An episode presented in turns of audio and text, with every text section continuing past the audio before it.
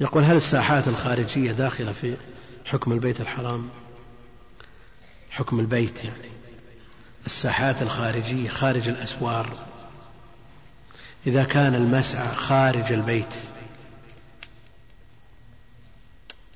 فما حكم الساحات؟ داخل ولا خارج؟ خارج. ما بيأول إذا كان المسعى خارج البيت فالساحات اللي بتم ورائه من باب أولى وعلى هذا لا يصلى فيها إلا إذا اتصلت الصفوف. ولا يجوز الطواف فيها ولا الاعتكاف وتمكث فيها الحائض لأنه ليس لها أحكام المسجد. والله أعلم وصلى الله وسلم وبارك على عبده ورسوله نبينا محمد. الحمد لله رب العالمين وصلى الله وسلم على نبينا محمد وعلى آله وصحبه أجمعين. أما بعد قال المؤلف رحمه الله تعالى باب دخول مكة والبيت. عن أنس بن مالك رضي الله عنه أن رسول الله صلى الله عليه وسلم دخل مكة عام الفتح وعلى رأسه المغفر فلما نزعه جاءه رجل فقال ابن خطل متعلق بأستار الكعبة فقال اقتلوه. وعن عبد الله بن عمر رضي الله عنهما أن رسول الله صلى الله عليه وسلم دخل مكة من كداء من الثنية العليا التي بالبطحاء وخرج من الثنية السفلى. وعن عبد الله بن عمر رضي الله عنهما قال دخل رسول الله صلى الله عليه وسلم البيت وأسامة بن زيد وبلال وعثمان بن طلحة فأغلقوا عليهم الباب فلما فتحوا الباب كنت أول من ولج فلقيت بلالا فسألته هل صلى فيه رسول الله صلى الله عليه وسلم قال نعم بين العمودين اليمانيين. وعن عمر الحمد لله رب العالمين. صلى الله وسلم وبارك على عبده ورسوله نبينا محمد وعلى آله وصحبه أجمعين. يقول المؤلف رحمه الله تعالى باب دخول مكة وغيره. باب دخول مكة وغيره. هكذا الترجمة. فال... كذا عندكم؟ نعم.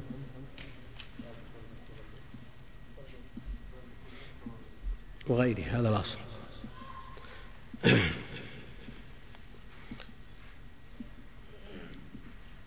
الحديث الأول حديث أنس رضي الله عنه أن رسول الله صلى الله عليه وسلم دخل مكة عام الفتح. وعلى رأسه المغفر. وهو شيء يصنع من حديد يغطي الرأس للوقاية من السيوف والسهام وغيرها. دخل مكة على هذه الكيفية عليه الصلاة والسلام. دخلها فاتحا غازيا. وهذا من أقوى الأدلة على أن مكة فتحت عنوة وليست صلح وبهذا قال جمع من أهل العلم وبعضهم يرى أنها فتحت صلحا بدليل أن دورها لم تقسم على الغانمين لكن لا يمنع أن يكون النبي عليه الصلاة والسلام فتحها عنوة ومن بالبيوت على أهلها كما من عليهم. وقال لهم أنتم الطلقاء فلم يأسر أحدا منهم. فلما نزعه نزع المغفر وانتهى. القتال جاء رجل فقال ابن خطل اسمه عبد الله. أسلم ثم ارتد كان اسمه قبل أن يسلم عبد العزى. أسلم ثم ارتد. وهجى النبي عليه الصلاة والسلام وجعل جواريه يغنين بهجاء النبي عليه الصلاة والسلام فأهدر النبي عليه الصلاة والسلام دمه. متعلق بأستار الكعبة. وهذه عادة عند العرب. إنسان إذا حزبه أمر تعلق بأستار الكعبة. فقال اقتلوه. فقال اقتلوه. فالكعبة لا تجير مثل هذا.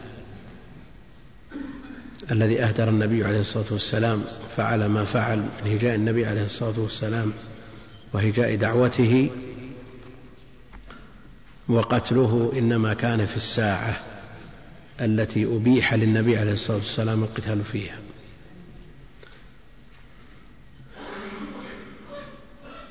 هذا قول من يقول إن الحدود والقصاص لا يكون بمكة وإنما من استحق القتل بحد أو قصاص يضيق عليه حتى يخرج فيقام عليه الحد. والذي يقول يقتل مستحق القتل بمكة والنهي عن سفك الدم إذا لم يكن بحق أما ما كان بحق فإنه لا يدخل في النهي. يقول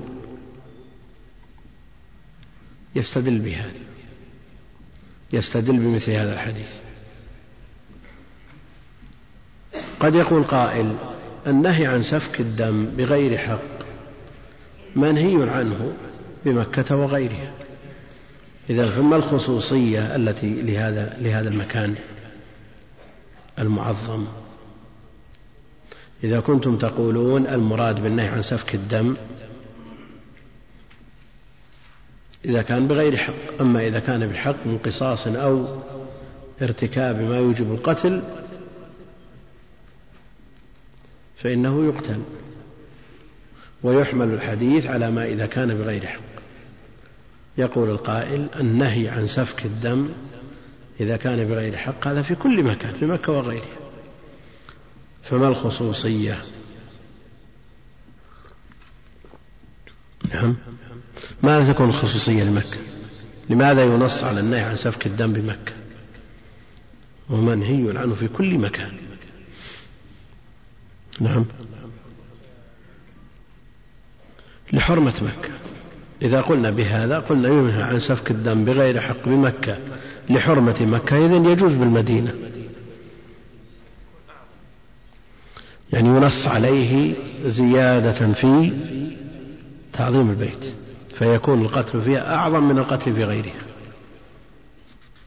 وهكذا سائر الذنوب والمعاصي تعظم بمكة.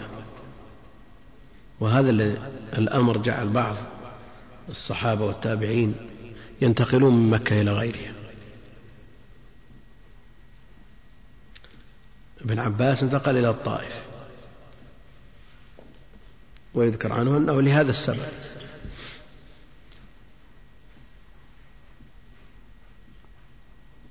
وتفرق الصحابة والتابعون في الأمصار وتركوا مكة والمدينة مع المضاعفة العظيمة للحسنات لماذا؟ قد يكون الباعث لبعضهم هذا هو تعظيم الذنوب على أن الباعث لأكثرهم نشر الدين. ومعلوم أن النفع المتعدي أفضل من النفع اللازم. وإلا قد يقول قائل كيف يترك الناس مكة والصلاة بمئة ألف صلاة؟ ويسكن البصرة والكوفة ومصر والشام. وهكذا من جاء بعدهم. تفرقوا في الأمصار والآن أهل العلم في كل مكان لا تجد هذه المضاعفة تنهزهم إلى المجاورة بمكة وترك الأمصار الأخرى. لما هم عليه من نفع متعدي وهذا أعظم أجرا لمن تأهل لذلك وصلحت نيته. فقال اقتلوه. حديث عبد الله بن عمر رضي الله عنهما أن رسول الله صلى الله عليه وسلم دخل مكة من كداء بالفتح والمد من الثنية العليا التي بالبطحة وخرج من الثنية السفلى بالضم كداء كقرى. هناك موضع آخر يقال له كدي كثمي. يدخل مكة من أعلاها ويخرج من أسفلها. ولذا يقول الفقهاء يسن دخول مكة من أعلاها من كداء الفتح والخروج من أسفلها من كدى بالضم. ويقولون أيضا افتح وادخل واضمم واخرج. تسهيلا للضبط لأن الضبطين مشتبهين لأن الضبطين مشتبهان في الرسم وأهل العلم يضبطون الكلمات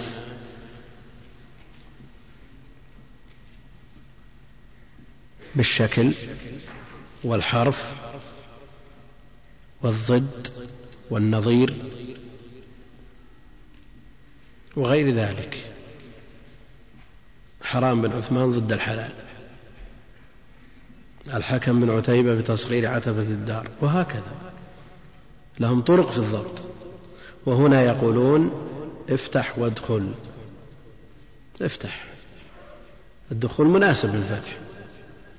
والمراد بذلك فتح الكاف. هم فتح باب.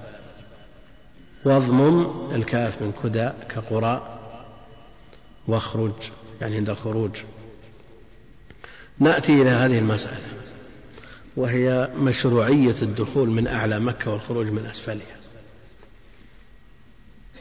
هل نقول النبي عليه الصلاة والسلام قصد الدخول من هذا الموضع والخروج من ذلك الموضع أو نقول إن هذا طريقه أو هذا الأيسر بالنسبة له؟ فمن كان الأيسر له أن يدخل من الأعلى ويخرج من الأسفل فعل. وإن كان الأيسر العكس فعل.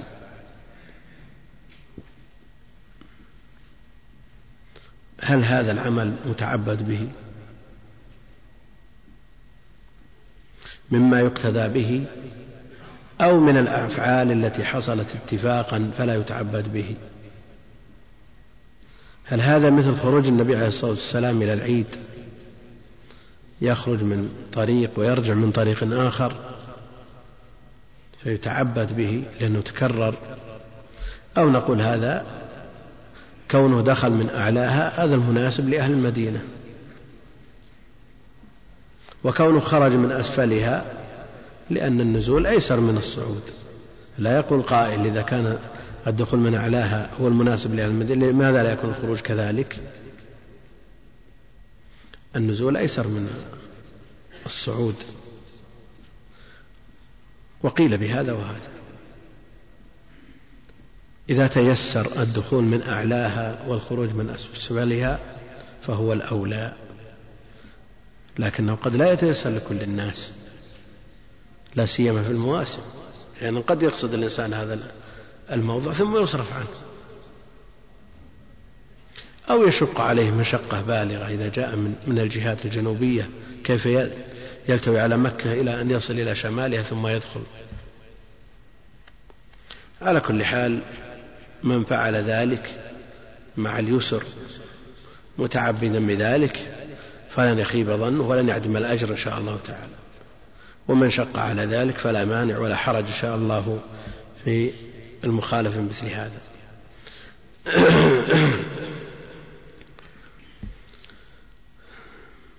الحديث الذي يليه حديث عبد الله بن عمر رضي الله عنهما وجرت العادة عند المؤلفين من المتأخرين يحرصون على الاختصار فإذا كان الحديث عن راو والذي يليه عن نفس الراوي قالوا وعنه كنوا عنه بالضمير. وهنا كرر ومنهج الحافظ عبد الغني رحمه الله تعالى في هذا الكتاب البسط. ولذا تجدون الروايات فيه مبسوطة أكثر من المتون الأخرى. يعني البلوغ شديد الاختصار لكن هذا في شيء من التوسع والبسط. ويمكن الاستغناء ببعضه عن بعض. لكن هذه طريقة المؤلف رحمه الله. وعن عبد الله بن عمر رضي الله عنهما قال دخل رسول الله صلى الله عليه وسلم البيت. والمراد بالبيت الكعبة. المراد بالبيت الكعبة دخل الكعبة. وأسامة بن زيد هو وأسامة بن زيد وبلال وعثمان بن طلحة. اثنان من الموالي. والحاجب عثمان بن طلحة أعظم مخلوق يدخل أشرف البقاع باثنين من الموالي. ما قال معي أبو بكر وعمر؟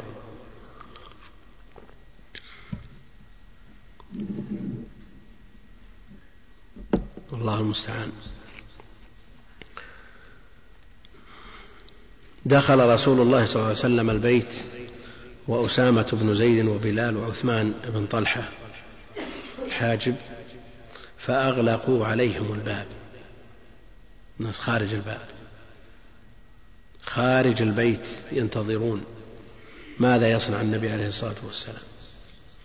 فلما فتحوا الباب كنت أول من ولج ابن عمر وذلك لحرصه الشديد على الاتباع والاقتداء والائتساء. كنت أول من ولج. فلقيت بلالا فسألته هل صلى فيه رسول الله صلى الله عليه وسلم؟ قال نعم. في بعض الروايات غير الصحيح فسألت بلالا أين صلى رسول الله صلى الله عليه وسلم؟ فقال بين العمودين اليمانيين.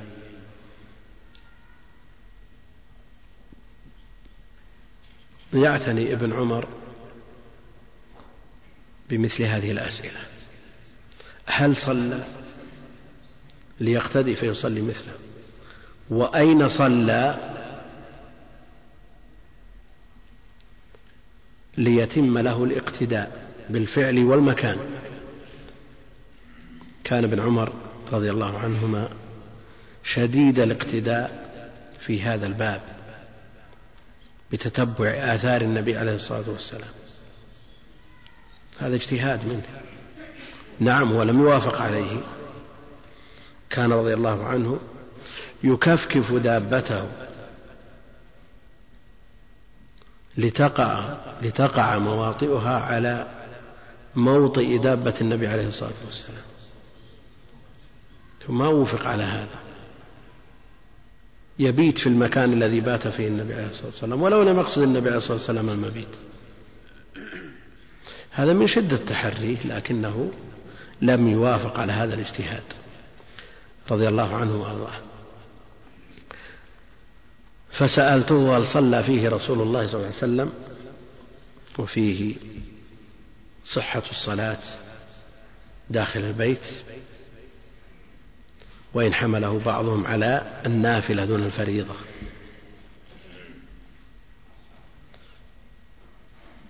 كمالك وأحمد ويرى أبو حنيفة والشافعي أن النافلة والفريضة في ذلك على حد سواء. والصلاة لا شك أنها نافلة. واستقبال القبلة الكعبة البيت شرط لصحة الصلاة. فمن قال بأن الفريضة لا تصح فيها لا شك أنه احتاط للفريضة. والفريضة ينبغي أن يحتاط لها والنافلة يتسامح فيها. وإن كان الأصل أن ما صح في النفل صح في الفرض لكن الاحتياط مطلوب. النبي عليه الصلاة والسلام ما صلى فريضة داخل البيت. وهذا الاحتياط لا يؤدي إلى ترك مأمور ولا إلى فعل محظور. فإذا صلى الفريضة في البيت من أهل العلم من يقول لا تصح صلاته. فالاحتياط أن لا تؤدى الفريضة داخل البيت لأن النبي عليه الصلاة والسلام لم يفعل والفريضة ينبغي أن يحتاط لها. لكن لو أدى الاحتياط إلى ترك مأمور أو فعل محظور فالاحتياط كما يقول شيخ الإسلام في ترك هذا الاحتياط. البيت مبني على ستة أعمدة ثلاثة أمام وثلاثة في الخلف. ترك الأعمدة الثلاثة وراءه واثنين من الأعمدة الأمامية عن يمينه وواحد عن شماله. وتأخر عن جدار البيت ثلاثة أذرع. بهذا يستدل بعض العلماء على عدم كراهة الصلاة بين السواري. ترجم عليه البخاري رحمه الله تعالى. وجاء النص على كراهة الصلاة بين السواري ولعل العلة في ذلك أنها تقطع الصفوف. ولذا لو كان الإمام بين ساريتين والصف متصل خلفه بدون سواري فلا يظهر منع إن شاء الله تعالى. منهم من يقول أنها محل وضع الأحذية والنعال ومنهم من يقول أنها مصلى الجن غير ذلك من العلل. المقصود أنها إذا تسببت في قطع الصفوف كرهت الصلاة بينها وإلا فلا نعم. وين؟ ترك عمودين عن يمينه والثالث عن يساره. صلى بين السواري عليه الصلاة والسلام. بين العمودين اليمانيين. اليمانيين تثنية. يماني. والياء إيش؟ ياء النسب. نسبة إلى اليمن. والنسبة إلى اليمن. ياء كي الكرسي زيدت للنسب. اليمن. النسبة إليها يمني بتشديد الياء. وهنا لا بد أن تكون الياء مخففة. فلا تقول يمانيين تشديد تقول اليمانيين. والأصل أن الياء المشددة عن حرفين. يعتيض عن أحدهما بالألف لأن الألف هذه زائدة. واضح ولا مو واضح؟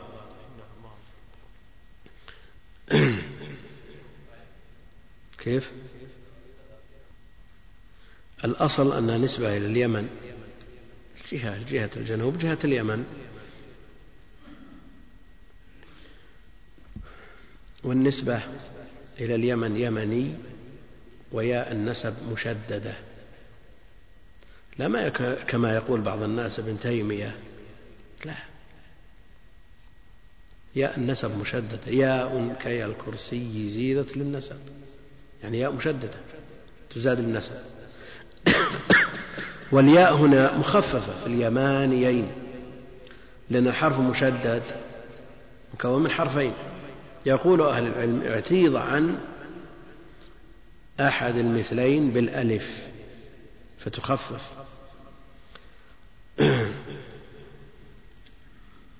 نعم. نعم. هل للتعلق بأستار الكعبة فضل؟ حكم التعلق بأستار الكعبة. هل له فضل؟ حكم التعلق بأستار الكعبة. نعم. بعض الشراح أخذ من مثل هذا الحديث الجواز. النبي عليه الصلاة والسلام ما ما بين الحكم. هنا ما قال متعلق بأستار الكعبة والتعلق بأستار الكعبة حكمه كذا. فأخذ منه الجواز أخذ منه بعض الشراح جواز التعلق بأستار الكعبة لأنه فعل لا شك أنه فعل والنبي عليه الصلاة والسلام على علم من فعله. لكن من فعل أمورا بعضها أعظم من بعض. هل ينكر الأدنى ويترك الأعلى؟ أو ينكر الجميع في آن واحد؟ أو يبدأ بالأهم فالأهم؟ هذا فعل عظائم ذا هذا مستحق للقتل. نعم. نعم. يعني لو افترضنا أن شخص شرب الخمر وثبت عليه الزنا وهو محصن. نطالبه بحد الخمر أو بالرجم. بالرجم. على خلاف بين أهل العلم في الزاني المحصن هل يجلد ثم يرجم؟ كما في حديث عبادة في الصحيح أو يكتفى برجمه كما في القصص الخمس التي حصلت في عهد النبي عليه الصلاة والسلام لم يذكر فيها جلد.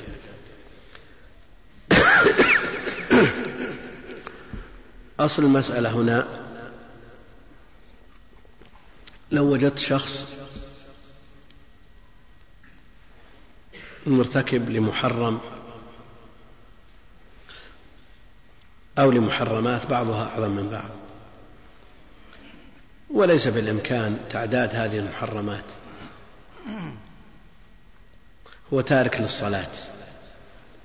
تارك للصلاة.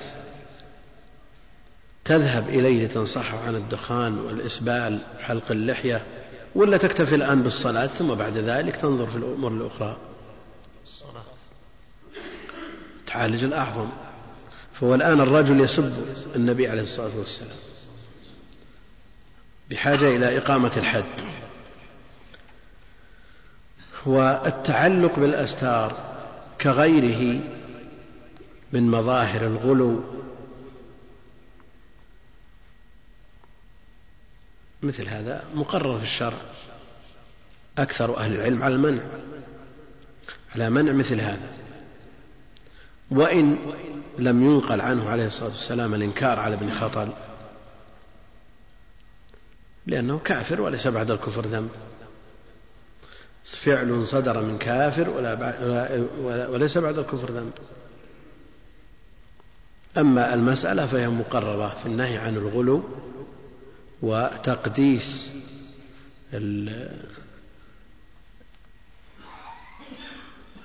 المواضع والمشاهد وغيرها.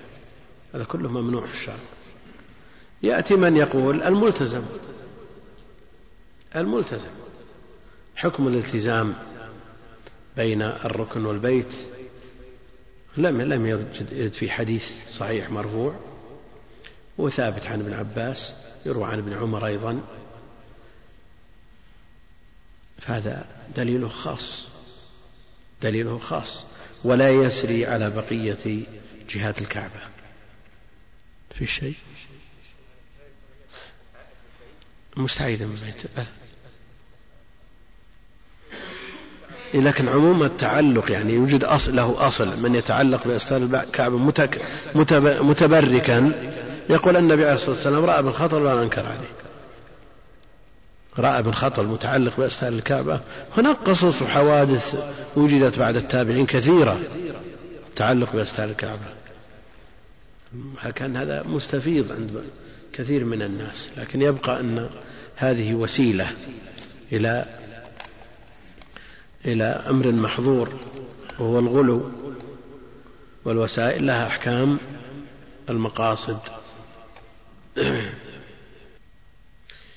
يقول هذا السؤال ما رأيكم في من يقول أن القائم على معصية لا يسلم عليه أثناء مزاولته للمعصية سواء كان في الشارع أو في الأماكن العامة أثناء مزاولته المعصية يعني مرت بشخص يدخن تقول السلام عليكم. على كل حال ترك السلام هجر والهجر علاج. إن كان ينفع فيه هذا الهجر لماذا ترك السلام عليه؟ يتساءل. إن كان يجدي فيه مثل هذا يترك لأنه علاج.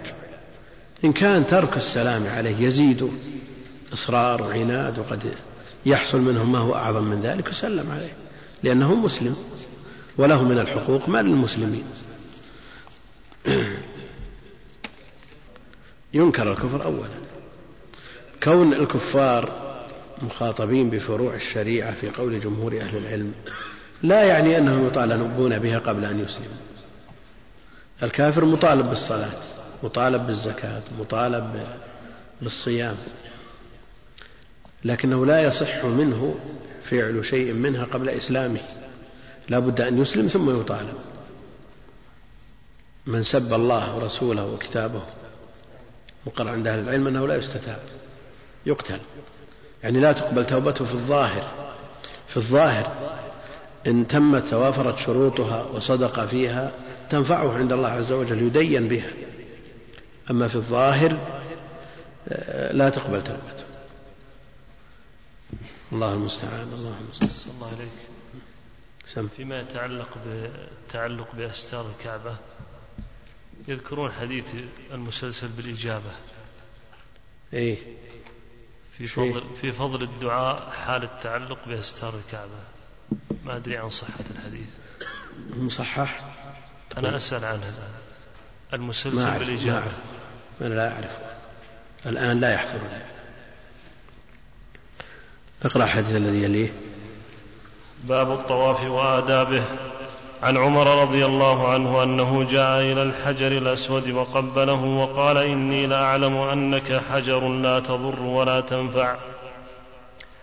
ولولا أني رأيت النبي صلى الله عليه وسلم يقبلك ما قبلتك. ماذا عمر؟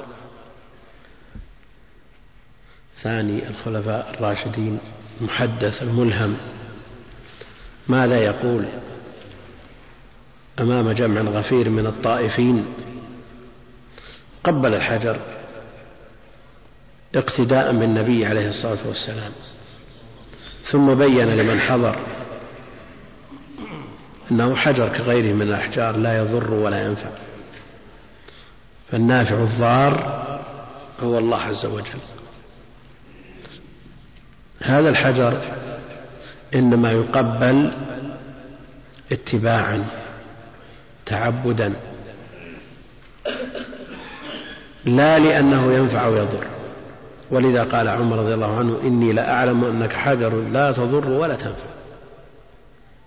قال ذلك مبينا لهذه الجموع الغفيرة التي شهدت حضرت طواف عمر رضي الله عنه وسمعت هذا الكلام لأن حب البدع والتعلق بالأحجار والأشجار. أسرع ما تكون إلى القلوب. فلولا ولد مثل هذا النص عن عمر رضي الله عنه لا ادعى كثير من الناس أن الحجر يضر وينفع. هذه المقالة جعلت كثير من الناس إلى الآن تقبل الحجر وهي تعتقد أنه لا يضر ولا ينفع. لكن ماذا عن المقام؟ والناس يقبلونه ويسجدون عليه ويتمسحون به. وأنا بنفسي قلت لامرأة لا يضر ولا ينفع. شبك حديد لا يضر ولا ينفع. ماذا قالت؟ قالت عندكم لا يضر ولا ينفع لكن عندنا يضر وينفع. بالحرف يعني بهذا الكلام. لم أزد عليها كلمة. تقول عندكم لا يضر ولا ينفع وعندنا يضر وينفع.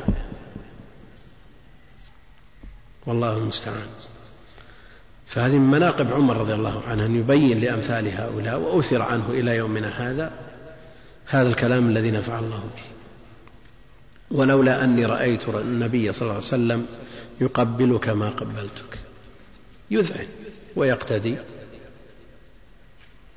ويعرف أنه لا يضر ولا ينفع لكن يتعبد بتقبيله بالاتباع باتباع النبي عليه الصلاة والسلام. يشرع تقبيله تقبيل الحجر وهو يمين الله في الأرض فيشرع تقبيله. إن تيسر في بداية الطواف إن لم يتيسر مسحه بيده أو بمحجن على ما سيأتي أو اكتفى بالإشارة إن لم يتيسر. وسيأتي هذا إن شاء الله. نعم. البركة في الآية يا شيخ. إن أول بيت وضع للناس الذي ببكة مباركا. نعم. من بركة هذا البيت؟ مضاعفة الحسنات. مضاعفة الحسنات. بقربه وتعظيم البلد الذي يحيط به الأمن الذي يعيشه من يسكنه وغير ذلك. نعم. نعم. لا لا لا هو في زمن الرسول صلى الله عليه وسلم كان لاحق ما قبله لاصق بالبيت. اقترفه السيل في عهد عمر رضي الله عنه وأبعده عن البيت. والخلاف بين أهل العلم في جواز إبعاده وعدمه مسألة خلافية بين العلم وألف فيها رسائل فيها رسائل. تعرفون المعلمي رحمه الله ألف رسالة في الباب ورد عليه الشيخ سليمان بن حمدان رحمه الله في رسالة اسمها نقض المباني من فتوى اليماني. ثم رد الشيخ محمد بن إبراهيم على الشيخ سليمان كلها ردود علمية. مفيدة نافعة في الباب. على كل حال المقام هل المقصود به موضعه أو نفس الحجر؟ لأن الصيغة مقام تطلق ويراد بها مكان القيام. كما أنها تطلق أيضا ويراد بها الشيء الذي حصل عليه القيام مثل الحجر. ويترتب على هذا أننا إذا قلنا المراد المكان أن نصلي في مكان المقام الأول ولو رؤية المصلحة بإبعاده وادخل في الأروقة. لكن إذا قلنا المراد بالمقام اتخذوا من مقام إبراهيم مصلى الحجر نفسه. نتبع الحجر في أي مكان. كان ويأتي يأتي هذا إن شاء الله بالكلام عليه وعن الصلاة عنده إن شاء الله تعالى. نعم. عن عبد الله بن عباس رضي الله عنهما قال قدم رسول الله صلى الله عليه وسلم وأصحابه مكة. فقال المشركون إنه يقدم عليكم قوم قد وهنتهم حمى يثرب. فأمرهم النبي صلى الله عليه وسلم أن يرملوا الأشواط الثلاثة وأن يمشوا ما بين الركنين ولم يمنعهم أن يرملوا الأشواط ولم يمنعهم ولم يمنعهم أن يرملوا الأشواط كلها إلا الإبقاء عليهم. يليه وعن عبد الله بن عمر رضي الله عنهما قال رأيت رسول الله صلى الله عليه وسلم حين يقدم مكة إذا استلم الركن الأسود أول ما يطوف أول ما يطوف يقب ثلاثة أشواط. وعن عبد الله بن عباس رضي الله عنهما قال طاف النبي صلى الله عليه وسلم في حجة الوداع على بعير يستلم الركن بمحجن والمحجن عصا محنية الرأس. وعن عبد الله بن عمر رضي الله عنهما قال لم أرى النبي صلى الله عليه وسلم يستلم من البيت إلا الركنين اليمانيين. حديث بن عباس رضي الله عنهما قال قدم رسول الله صلى الله عليه وسلم وأصحابه مكة في عمرة القضاء فقال المشركون إنه يقدم عليكم قوم قد وهنتهم حمى يثرب. فأمرهم النبي صلى الله عليه وسلم أن يرموا الأشواط الثلاثة. قدم رسول الله صلى الله عليه وسلم وأصحابه مكة معروف أن هذا في عمرة القضاء في صلح الحديبية من شروط الصلح أن النبي عليه الصلاة والسلام يمكن هو وأصحابه من العمرة في العام القادم. واعتمر عليه الصلاة والسلام عمرة سميت عمرة القضاء. فلما قدم عليه الصلاة والسلام مكة هو وأصحابه قال المشركون هذه المقالة. إنه يقدم عليكم قوم قد وهنتهم أضعفتهم حمى يثرب. ويثرب هي اسم من أسماء المدينة كانت تعرف به قبل الهجرة.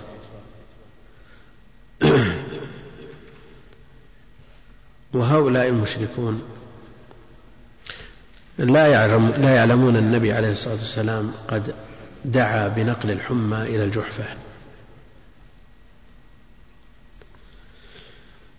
فلما قال المشركون هذه المقالة أمر النبي عليه الصلاة والسلام أصحابه أن يرموا الأشواط الثلاثة الأول والرمل الإسراع في المشي. الرمل الإسراع في المشي مع تقارب الخطى وهو الخبب على ما سيأتي. المشركون قالوا هذا الكلام وهم جلوس في بإزاء الحجر بحيث يرون الطائف من الجهات الثلاث دون الجهة الرابعة التي بين الركنين. أن يرموا الأشواط الثلاثة وإن يمشوا ما بين الركنين. لأن المشركين لا يرونه ومشروعية الرمل بسبب هذه المقالة إغاظة للمشركين. حتى قال قائلهم ما هم إلا كالغزلان. فهذا الرمل الإسراع في المشي أغاظ المشركين بلا شك. كون النبي عليه الصلاة والسلام أمرهم أن يمشوا بين الركنين ليستريحوا كما أنه لم يأمرهم بالرمل في الأشواط السبعة كلها إبقاء عليهم رأفة بهم وشفقة عليهم. عليه الصلاة والسلام. الرمل سنة. شرع لعلة. وهي مقالة المشركين. لكن العلة ارتفعت. العلة ارتفعت. ما في أحد بعد ذلك الوقت يقول إن المسلمين يأتون وقد وهنهم كذا أو أضعفهم كذا. فالعلة ارتفعت. وهنا هل بقي الحكم بعد ارتفاع العلة أو ارتفع نعم. بقي الحكم بدليل أن النبي عليه الصلاة والسلام رمل في حجة الوداع. هذا من الأحكام التي شرعت لعلة ارتفعت العلة وبقي الحكم. نظيره القصر أو اشتراط الخوف لقصر الصلاة. فلا جناح عليكم أن تقصروا من الصلاة إن خفتم لهذا الشرط. يعني هل قصر الصلاة مربوط بالخوف؟ أو شرع لهذه العلة وارتفعت العلة ارتفع الخوف. ثم صار القصر صدقة تصدق الله بها على عباده. فمن الأحكام ما يشرع لعلة تستمر العلة هذا هو الكثير الغالب ويكون الحكم مرتبط بعلته. إذا كانت العلة منصوصة يدور معها وجودا وعدما أما إذا لم تكن منصوصا مستنبطة فلا أثر لها. هنا بقي الحكم وارتفعت العلة ونظيره مثل ما ذكرنا القصر بالنسبة للخوف. يمشوا بين الركنين لأن المشركين لا يرونه. في الحديث الذي يليه حديث ابن عمر رأيت رسول الله صلى الله عليه وسلم حين يقدم مكة إذا استلم الركن الأسود أول ما يطوف يخب ثلاثة أشواط والخبب هو الإسراع في المشي كالرمل من الركن إلى الركن وهذا في حجة الوداع. من الحجر الأسود إلى الحجر الأسود بحيث يستوعب الرمل جميع الطواف. وفي عمرة القضاء من الحجر الأسود إلى الركن اليماني وبين الركنين يمشي. والمشروع الآن استيعاب الشوط كله ولا الماشي بين الركنين؟ نعم لأن حجة الوداع متأخرة والعمل إنما هو بالآخر من أفعاله عليه الصلاة والسلام. لو قال قائل أنه ترك الرمل بين الركنين في طواف عمرة واستوعب الرمل بين في جميع المطاف في طواف حج. فنستوعب في الحج دون العمرة. له وجه وليس له وجه. ينزل هذا على حالة وذاك على حالة أخرى. لأن القول الأول يقتضي أو يستلزم نسخ الحديث السابق. والعمل بالحديثين إذا أمكن أولى من القول بالنسخ. نعم. كيف؟ طيب. لا لا هو مستمر. هو مستمر. يعني الكلام شو عليه؟ هل نقول أن الرمل في العمرة وفي الحج نعم يستوعب المطاف كله؟ صحيح. طيب.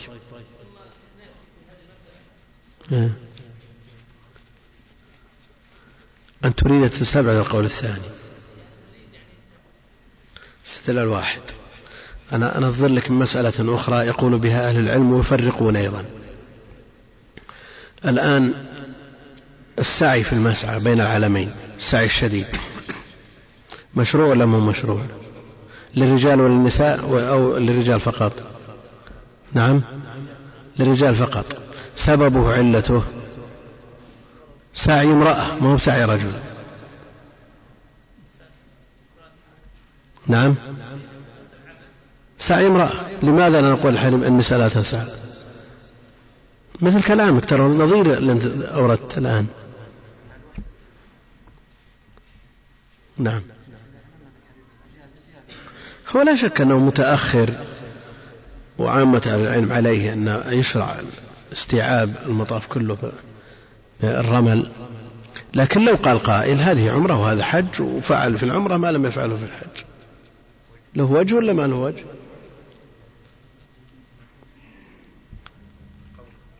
الآن التنظير مطابق ولا مو مطابق؟ أن تقول أننا استدللنا على استمرار الرمل بفعله في حجة الوداع وفعله في حجة الوداع استوعب المطاف كله لماذا نقول نستدل على الاستمرار بهذا ولا نستدل به على الاستيعاب؟ مثل ما ذكرت لك أنا. لا شك أن العمل هو بالآخر من فعله عليه الصلاة والسلام. وآخر فعله. ومثل ما ذكر الأخ أن استيعاب المطاف بالرمل نعم فعل للأمرين وزيادة. فاعل للأمر بكامله الأمر الثاني والأول وزيادة. فهذا أولى بلا شك. رأيت رسول الله صلى الله عليه وسلم حين يقدم مكة حين يقدم مكة. إذا استلم الركن الأول ما يطوف يخب ثلاث أشواط. حين يقدم مكة. بهذا أخذ العلماء أن الرمل خاص بطواف القدوم. أول طواف يطوفه الإنسان. أول طواف يطوفه الإنسان إذا قدم مكة. يرمل فيه وما عداه يمشي. في أوقات الزحام قد لا يتمكن من الرمل. يكون زحام شديد في الثلاث الأشواط الأولى. ثم تنفرج ويحصل فرصة للرمل. لا يستطيع أن يرمل في الأشواط الثلاثة ثم يتمكن من الرمل بعد ذلك. يقضي ولا ولا فات؟ نعم. سنة سنة فات محلها سنة فات محلها لا تقضى لأن من وصف الأربعة الأشواط المشي للرمل. وعن عبد الله بن عباس رضي الله عنهما قال طاف النبي صلى الله عليه وسلم في حجة الوداع على بعير يستلم الركن بمحجن طاف النبي عليه الصلاة والسلام في حجة الوداع على بعير يستلم الركن بمحجن. طواف النبي عليه الصلاة والسلام على الدابة يستدل به من يقول بطهارة أبوال الدواب. مما يؤكل وهذا كالصريح وأصرح منه حديث العرانيين لأنها لا تؤمن أن تبول. طاف على بعير جاء في سنن أبي داود ما يدل على أنه كان شاكيا عليه الصلاة والسلام. أما رواية الصحيح ما فيها ما يدل على ذلك.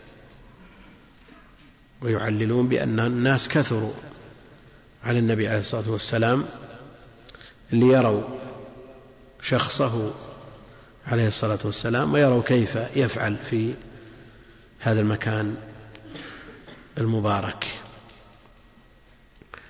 فمع كثرة الزحام يحتاج إلى أن يركب.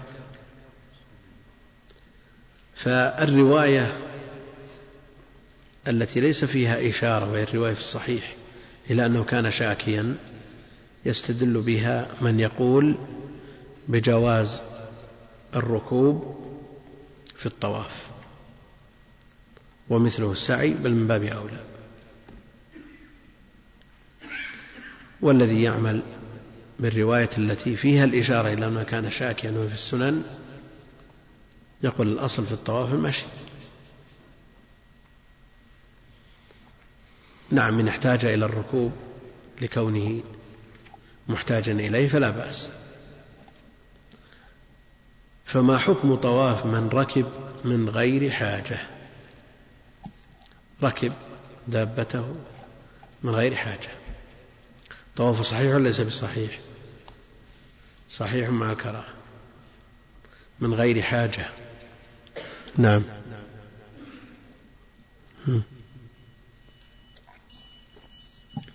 أم سلمة نعم. أم سلمة أيضا. شاكية. شاكية. شاكية نعم. نعم.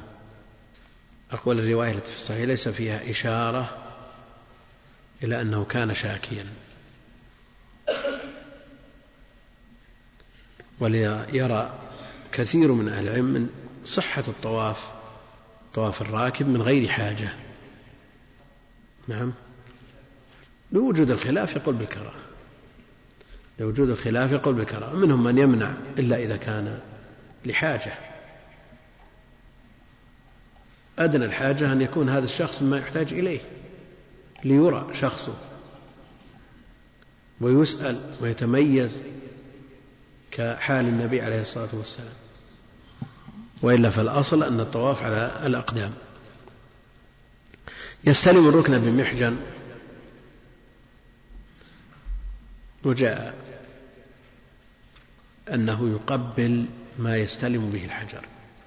إن تمكن من تقبيل الحجر فهو الأصل إن لم يتمكن استلمه بيده فقبل يده أو استلمه بمحجن وهو عصا معقوف الرأس ثم قبل ذلك المحجن. يقبل الحجر ويستلمه في كل شوط. ويكبر. إذا حاذاه إن تمكن من تقبيله ولا استلامه ولا بمحجن أو أشار إليه وكبر. كلما حاذ الحجر كبر. كلما حاذ الحجر كبر. كم يكبر مرة في الأسبوع؟ سبع ولا ثمان.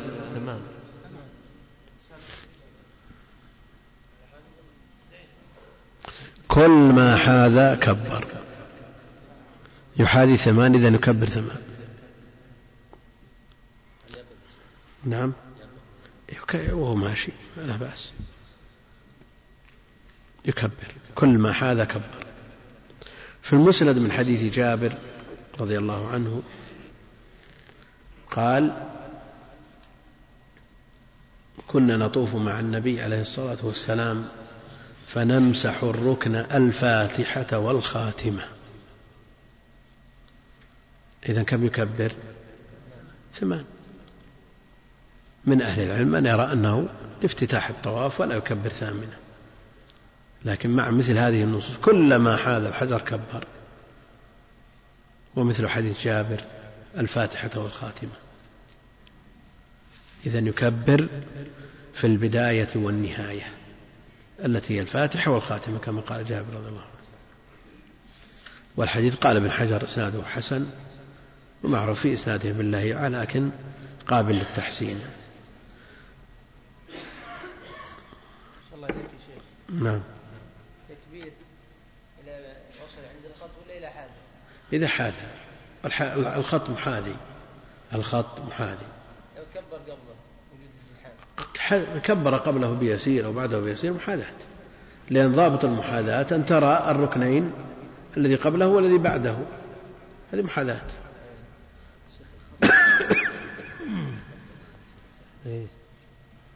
الخط الموجود لمحاذاة الموضوع لمحاذاة الحجر لا شك أنه يحقق مصلحة كبرى. يحقق مصلحة عظيمة. ولا شك أنه ترتب عليه بعض الآثار والمفاسد. ولو لم يكن من هذه المفاسد إلا أنه محدث. إضافة إلى أنه يورث ويوجد زحام وتصرف بعض الناس معه أو به تصرفات غير مشروعة. منهم من يقصد السجود عليه؟ وهذا كثير. نعم. نعم لكنه لا شك أنه يحقق مصلحة. لا شك أنه يحقق مصلحة كما تحقق هذه الخطوط. نعم في المساجد. ما يفهمون أحيانا يجي من يسأل. في طواف الحج ركن الحج الأعظم. بدأت الطواف من ركن إسماعيل. ما وين ركن إسماعيل؟ يسأل بهذا اللفظ. لكن إذا عرفوا أن هناك بداية محددة ومعروفة عند الناس من أين من أين أكبر؟ من عند الخط. خلاص. هو يحقق مصلحة بلا شك. ومن أشار به نظر إلى هذه المصلحة. وهناك من يطالب بإزالته وله وجه. ناخذ الحديث. لا لا. طيب تفضل. الله إليك الخط. نعم. أقول الخط هذا. يعني قد يقال أنه يشبه مثلا المحاريب أو كذا في التعليم. يشبه المحاريب يشبه الخطوط اللي في المساجد هنا. القاعدة عند أهل العلم أنه إذا كانت الحاجة داعي في عصر النبي عليه الصلاة والسلام ولم يفعل النبي عليه الصلاة والسلام ما تدعو إليه هذه الحاجة أنه بدعة. نعم. ويمثلون أيضا بالخطوط في المساجد التي تضبط الصفوف. لكن هل الحاجة الداعية الآن مساوية للحاجة الداعية في عصر عليه الصلاة والسلام؟ أكثر. أكثر بكثير. فلا بد من تطبيق هذه القاعدة من استواء الحاجة. لا بد من استواء الحاجة. الحاجة الموجودة في عصره عليه الصلاة والسلام بالنسبة للحاجة القائمة كلا حاجة. الحديث الأخير حديث ابن عمر رضي الله عنهما قال لم أرى النبي صلى الله عليه وسلم يستلم من البيت إلا الركنين اليمانيين. الركنين اليمانيين. الركن الذي فيه الحجر والذي قبله المحاذي لجهة اليمن وكونهما يمانيين. هذا من باب التغليب من باب التغليب ولا الركن اليماني معروف قبل الركن الذي فيه الحجر. وأما الركنان الشاميان المقابلان نقول الشاميان بالتشديد أو الشاميان ها؟ بالتشديد لماذا؟ لأن الألف أصلية الأصلية في الكلمة. لا يستلم في البيت غير الركنين اليمانيين لأنهما هما الباقيان على قواعد إبراهيم. أما الجهة الأخرى المقابلة لهذين الركنين فقصرت النفقة بالنسبة لقريش فقصروا في عمارة البيت دون قواعد إبراهيم. ولذا غالب الحجر من البيت غالب الحجر من البيت. أعاد ابن الزبير رضي الله عنهما بناء البيت على ما تمناه النبي عليه الصلاة والسلام. ثم هدم وأعيد على البناية بناء, قريش. ثم استفتي مالك هل يعاد على قواعد إبراهيم أو يترك؟ قال يترك لئلا يكون ملعبا للملوك. من جاء هدم من جاء فعل من جاء زاد من جاء نقص تذهب هيبة البيت بهذه الطريقة. هيبة البيت. تذهب بهذه الطريقة. والله المستعان. وهذا هو السبب في كونه عليه الصلاة والسلام لم يستلم من البيت إلا الركنين المذكورين. نعم. أعاده بن الزبير على قواعد إبراهيم. استوعب أغلب الحجر على قواعد إبراهيم وجعله بابين. باب يدخل معه وجعله نازل. الباب نازل ملاصق بالأرض يسفل الدخول والخروج ثم بعد ذلك أعيد على صنيع قريش. نافلة نافلة. مثل صلاة داخل البيت. مثل صلاة داخل البيت. نعم. من وقف على هذا النص؟ قال النبي عليه الصلاة والسلام لم يستلم إلا هذين الركنين؟ وهذه مسألة افتراضية يعني إعادة إعادة بنايته افتراضية. له ذلك ومن نظر إلى العلة من نظر إلى العلة في كونه عليه الصلاة والسلام آه، استلم الركنين لأنهما على قواعد إبراهيم وقال هذه أيضا على قواعد إبراهيم له ذلك. وجاء بعض الصحابة ومعاوية وغيره أنهم يستلمون الأركان الأخرى ويقولون أيضا ليس من البيت شيء مهجور. على كل حال هذا فعله عليه الصلاة والسلام وقد أحسن من انتهى إلى ما سمع. يقول إذا كانت هذا لا علاقة له بالحج لكن يقول إذا كان تارك الصلاة كافرا ولا يصلى عليه كما معروف عند كثير من أهل العلم فكيف نجمع بين هذا وأمر الرسول صلى الله عليه وسلم الصحابة بالصلاة على النجاشي مع العلم أنه لم يصلي قط؟ أولا من يثبت أنه لم يصلي قط؟ الأمر الثاني من يثبت أنه بلغته الصلاة على الكيفية المأمور بها؟ أن شخص بعيد لم يبلغه من الدعوة إلا الشيء القليل.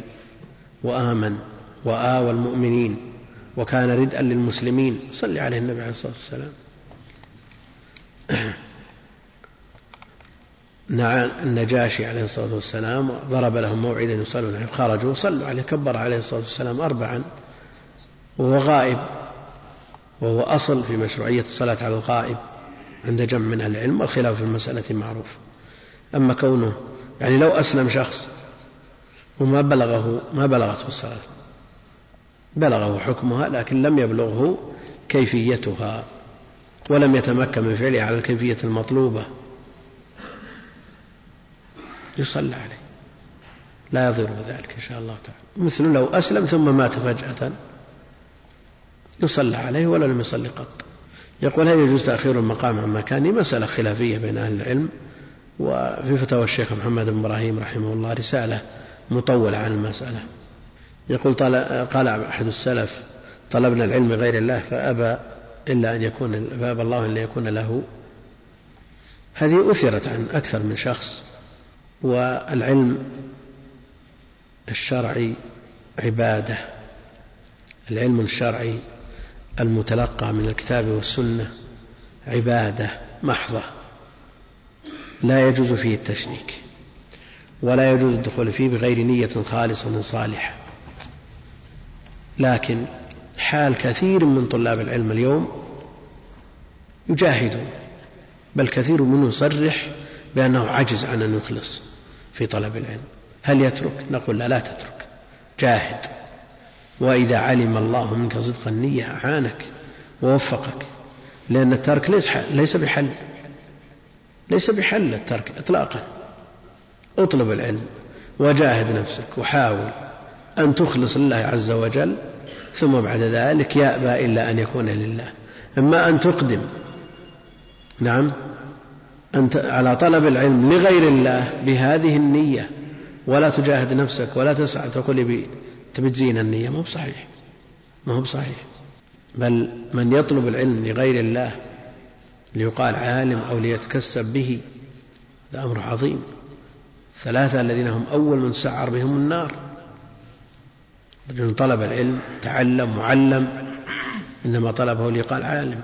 تصدر المجالس هذا نسأل الله العافية على خطر عظيم. يقول في حديث ابن عمر رضي الله عنهما أن رسول الله صلى الله عليه وسلم دخل مكة من كذا وخرج من الثنية السفلى. ألا يفيد الحديث أن دخول مكة يكون من طريق والخروج منها من طريق آخر؟ نقول نعم هذا قررناه سابقا لكن هل يتعبد بذلك؟ أو نقول هذا حصل اتفاقا من النبي عليه الصلاة والسلام لأنه أيسر له؟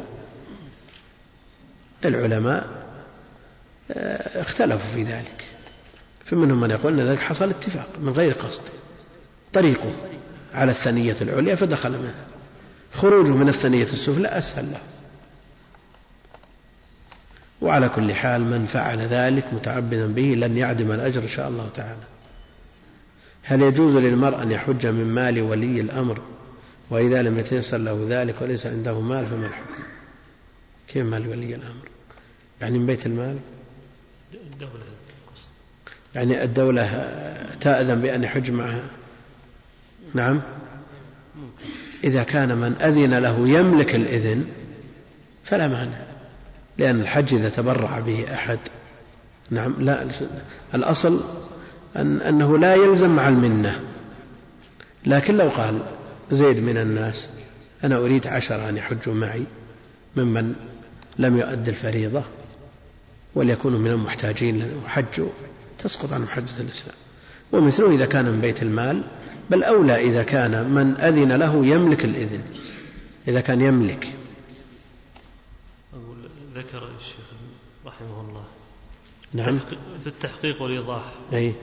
في الهدي ذكر الشيخ رحمه الله أنه لا ينبغي أخذ الهدي من الحكومة أو شيء من هذا. على كل حال إذا كان يملك يعني إذا قال ولي الأمر من بيت المال يحج عدد كذا حج من المانع ما في ما يمنع إطلاقا. يقول كيف نرد على من استدل بفعل ابن عمر في زيادته في التلبية على مشروعية الزيادة في الأذكار واستحسانها؟ أولا التلبية التي زادها ابن عمر وغيره من الصحابة كانت بمحضر منه عليه الصلاة والسلام وإقرار فاكتسبت المشروعية من إقراره عليه الصلاة والسلام. وعلى هذا في الزيادة على العبادات المقدرة شرعا بدعة ولا يستدل. على هذا بمثل زيادة ابن عمر في التلبية لأن إنما اكتسبت المشروعية من إقرار النبي عليه الصلاة والسلام. يقول وأيضا من يستدل بذلك على أن البدع نوعان بدعة حسنة كفعل ابن عمر بدعة سيئة.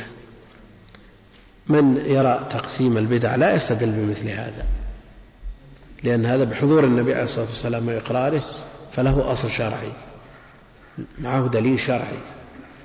من يقسم البدع يستدل بقول ابن عمر في صلاة التراويح نعمة البدع.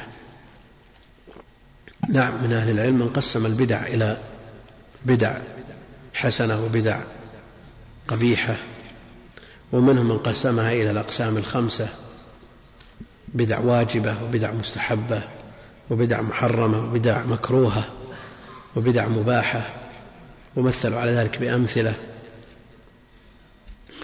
من يقسم البدع عمدتهم في ذلك؟ قول عمر رضي الله عنه في صحيح البخاري في التراويح نعمة البدعة نعمة. مدح ولا ذم؟ مدح. إذا مدح البدعة فمن البدع ما يمدح.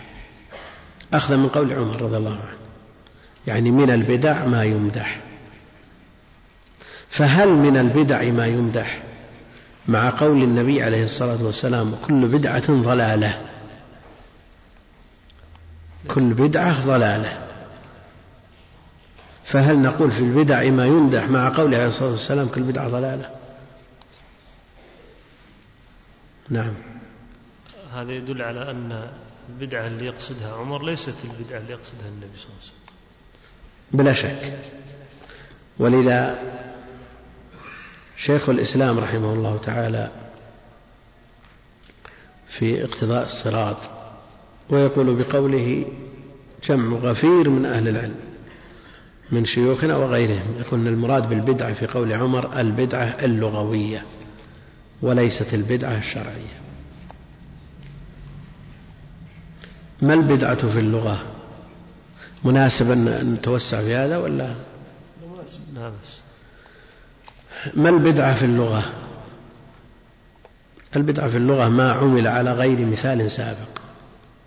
ما عمل على غير مثال سابق. يعني المحدث. والبدعة في الشرع ما تعبد به مما لم يسبق له مشروع مشروعية من كتاب أو سنة. نأتي إلى صلاة التراويح. هل هي بالفعل بدعة لغوية كما يقول شيخ الإسلام؟ عملت على غير مثال سابق. أو لها مثال سبق من فعله عليه الصلاة والسلام. لها مثال. لها مثال سبق. إذا ليست بدعة لغوية. وهل هي بدعة شرعية؟ ليست ببدعة شرعية. لأنها لها أصل مشروعية من فعل النبي عليه الصلاة والسلام. وتركه عليه الصلاة والسلام لها لا عدولا عنها ولا نسخا لها. إنما خشية أن تفرض. إذا كان إذا كانت التراويح ليست ببدعة لغوية وليست ببدعة شرعية يقول الشاطبي مجاز. ماذا يقول من ينفي المجاز؟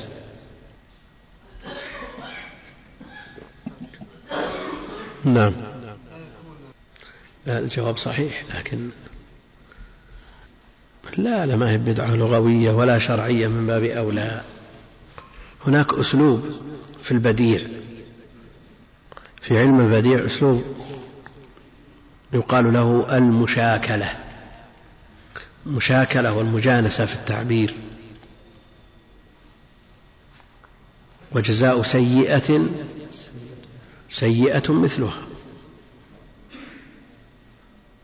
السيئة الأولى جناية جزاؤها معاقبة الجاني. فهل معاقبة الجاني سيئة؟ ليست بسيئة. إذن مشاكلة مجانسة في التعبير. قالوا اقترح شيئا. هذا المثال يمثل به أيضا أهل البديع. قالوا اقترح شيئا نجد لك طبخه. قلت اطبخوا لي جبة وقميصا قميص والجبة تطبخ ولا؟ إذا مجانسة مشاكلة. نأتي إلى قول عمر نعمة البدعة. هل قيل لعمر بالفعل هذه بدعة فقال نعمة البدعة؟ فنقول مشاكلة. أو عمر رضي الله عنه توقع قول من يقول؟ ابتدعت يا عمر فقال نعمة البدعة. عمر رضي الله عنه توقع من يقول ابتدعت فقال نعمة البدعة. وهم يقولون في المشاكلة الموافقة في اللفظ حقيقة أو تقديرا. يعني سواء وجد اللفظ المجانس أو قدر كما قلنا في فعل عمر. كأن قائلا قال لو ابتدعت يا عمر فقال نعمة البدعة ناخذ سؤال ولا؟ نعم. تقصد نفس الباب كله في كتب البديع. المشاكلة موجودة في كتب البديع. والبديع فرع من فروع علم البلاغة. تقصد ربطه بكلام عمر؟ ما يوجد لا تبحث عنه. ما ننازع في مشروعية التراويح. نحن لا ننازع في مشروعية التراويح. الكلام في قول عمر رضي الله عنه نعمة البدعة الذي يتمسك به جل المبتدع. يبتدع يحدث في الدين فيقول نعمة البدعة. والبدع منها ما يمدح ومنها ما يذم يقول هل يعتبر جري الأطفال الصغار وراء حمام الحرم وملاحقة من باب اللعب من تنفير صيد الحرم؟ وهل يأثم وليه إذا كان يرى ذلك ويسكت؟ كل من رأى من ينفر نعم يمنع. لأن لا ينفر ولا ينفر صيده من قبل أي أي أحد كائنا من كان. وعمد الصبي كخطأ المكلف. خطأ المكلف تترتب عليه العقوبات ولذا لو قتله صبي يلزمه الجزاء يلزمه الجزاء من باب ربط الأسباب بالمسببات وليس من باب التكليف. على هذا يمنع. يقول زوجته تريد الحج ولديها مال وهو لا يستطيع أن يحج وقد حج عن نفسه سابقا يقول فهل يصح أن آخذ أن أحج عن شخص بمقابل حتى أكون محرما لزوجتي؟ يحج نيابة عن شخص آخر بمقابل. فيستفيد من وجوه. أولا يتمكن من الحج ويسعى في إبراء ذمة هذا الشخص المحجوج عنه. وتتمكن زوجته من الحج مع محرمها. لكنه مع ذلك لا يلزمه أن يحج معها. المحرم لا شك أنه شرط. لكن هل يلزم الزوج أو ولي المرأة أبوها أو أخوها أن يحج بها؟ إن وجد المحرم إن وجد من يتبرع لزمها الحج وإلا فالمحرم شرط. على كل حال إن أخذ حجة عن بمقابل عن غيره وحصل على هذه المصالح كلها فلا شك أنه فعل خيرا عظيما بمن حج عنه على أن لا يشترط مبلغ معين أو يزيد على قدر نفقته وحاجته. أما إذا حج ليأخذ فحكمه معروف عند أهل العلم بخلاف من أخذ ليحج. يقول أخي مصاب بمرض التدخين وأنا دائما أنصحه وهو لا يرتدع. وذات مرة أتاني وطلب مني مالا ليشتري دخان فأشفقت عليه وأعطيته. والسؤال هو هل علي إثم وماذا يجب علي تجاه أخي؟ أولا يجب عليك أن تستمر في نصحه. الأمر الثاني أن مسألة إعانته على هذه المعصية لا شك أنها من التعاون على الإثم والعدوان. إذا قال لك طلب منك مال ليشتري به هذا الدخان المحرم لا يجوز لك أن تمكنه من ذلك. لكن لو خدعك أراد أن يشتري شيء مباح طلب منك أن يشتري شيء للمدرسة. قال والله المدرسة طالبين هندسة. قلت خذ هذه عشرة راح اشترى دخان. نعم يكون حكمه حكم من تصدق على غني ولا يعرف أو من تصدق على بغي يتصدق على سارق والنص في ذلك ظاهر لكن ينبغي أن يحتاط في مثل هذا. لا يتساهل فيه. يقول ما أقوال العلماء بالنسبة لتغطية المرأة المحرمة لوجهها أمام الرجال الأجانب؟ الوجه عورة بلا شك فيلزمها التغطية.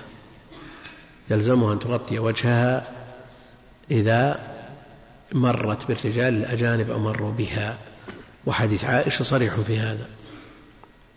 يقول هل الحج واجب على الفور على التراخي؟ الخلاف معروف لكن المرجح عند أهل التحقيق أنه على الفور. ومرد ذلك الخلاف في وقت مشروعيته. هل شرع سنة ست أو سنة تسع؟ الذي رجحه جمع من أهل التحقيق أنه فرض سنة تسع. وآية آل عمران كصدرها إنما نزل عام الوفود سنة تسع. ومن قال سنة ست قال على التراخي. قد يقول قائل حتى لو فرض سنة تسع لماذا لم يحج النبي عليه الصلاة والسلام سنة تسع؟ وأخر حج لسنة عشر. ألا يدل ذلك على أنه التراخي حتى على القول بأنه فرض سنة تسع. لماذا أمر أبا بكر أن يحج بالناس ولم يحج إلا سنة عشر؟ لئلا نعم. نعم. فيه المشركون وفيه العراة. فيه المشركون وفيه العراة. فأرسل أبا بكر واتبعه بعلي رضي الله عنه كالمقدمة لحجته عليه الصلاة والسلام. هذا من جهة. الأمر الثاني أن حجة أبي بكر على طريقة العرب في النسيء إنما كانت في شهر إيش؟ القعدة. وحجته عليه الصلاة والسلام وافقت وقتها المحدد شرعا. وفي هذا يقول عليه الصلاة والسلام إن الزمان قد استدار. فوقعت حجته عليه الصلاة والسلام في وقتها لأن عادة العرب في النسي تأخير شهر من كل سنة. شيخ ماذا تكون لأبي بكر؟ نعم. إذا وقعت في ذي القعدة وحج فريضة الإسلام. يعني لو وقف الناس كلهم غلطا خطأ في الثامن أو في العاشر حجهم صحيح ولا لا؟ الحج يوم تحجون يحج الناس. على كل حال هذه مسألة أشار إليها كثير من أهل العلم. نعم. حج عن أبيك واعتمر. يأتي هذا إن شاء الله تعالى. لا تستعجل. عندكم الإقامة باقي هو الوقت قليل وش نسوي يا أخي؟ ما ما ما أذكر أننا أكمل شيء في وقته حددون الأخوان وقت قصير ثم بعد ذلك الله الخميس عاد ما أدري شوفوا وقته الله يعفو الله يعفو ويسامح اللهم صل وسلم وبارك على السلام عليكم ورحمة الله وبركاته. سم. بسم الله الرحمن الرحيم. الحمد لله رب العالمين وصلى الله وسلم على نبينا محمد وعلى آله وصحبه أجمعين. أما بعد قال المؤلف رحمه الله تعالى باب التمتع. عن أبي حمزة نصر بن عمران. جمره جمرة, جمرة بالجيم. عن أبي جمرة نصر بن عمران الضبعي قال الضبعي الضبعي عن أبي جمرة نصر بن عمر بن عمران الضبعي قال سألت ابن عباس عن المتعة فأمرني بها وسألته عن الهدي قال فيه جزور أو بقرة أو شاة أو شرك في دم قال وكأن أناسا كرهوها فنمت فرأيت في المنام كأن إنسانا ينادي حج مبرور ومتعة متقبلة. فأتيت ابن عباس فحدثته فقال الله أكبر سنة أبي القاسم صلى الله عليه وسلم. الحمد لله رب العالمين وصلى الله وسلم وبارك على عبده ورسوله نبينا محمد وعلى آله وصحبه أجمعين. الراوي تابعي أبو جمرة نصر بن عمران. الضبعي كان يترجم بين يدي ابن عباس بل بطلب من ابن عباس أن يترجم بين يديه للحضور كما في كتاب العلم من صحيح البخاري. بجعل ترجمة هنا المراد بها تبليغ الكلام وليس معناها نقل الكلام من لغة إلى أخرى. ترجمة تبليغ الكلام يبلغ كلام ابن عباس إلى من لا يصله الكلام. يروي أبو جمرة عن ابن عباس في المتعة متعة الحج. يقول سألت ابن عباس ابن عباس إذا أطلق المراد به الحبر. البحر ترجمان القرآن. عبد الله سأل أبو جمرة ابن عباس عن المتعة فأمرني بها. يعني قال له تمتع. وسألته عن الهدي فقال فيه بقرة أو جزور أو شاة أو شرك في دم. يقول وكان ناس كرهوها كرهوا المتعة. لأن عمر كان ينهى عنها على ما سيأتي. رضي الله عنه وأرضاه. وسيأتي أن المتعة ثابتة بالكتاب والسنة وإجماع الصحابة رضوان الله عليهم. سأله عن المتعة عن حكمها فأمره بها. وسأله عن الهدي. ما الهدي ابن عباس؟ قال هو من بهيمة الأنعام. فإما أن يكون جزورا أو بقرة أو شاة أو شرك في دم سبع بدنة أو سبع بقرة على ما سيأتي إن شاء الله تعالى. قال وكان ناس كرهوها لنهي عمر رضي الله عنه عن المتعة. ولما بقي عند بعض الصحابة من كراهية أهل الجاهلية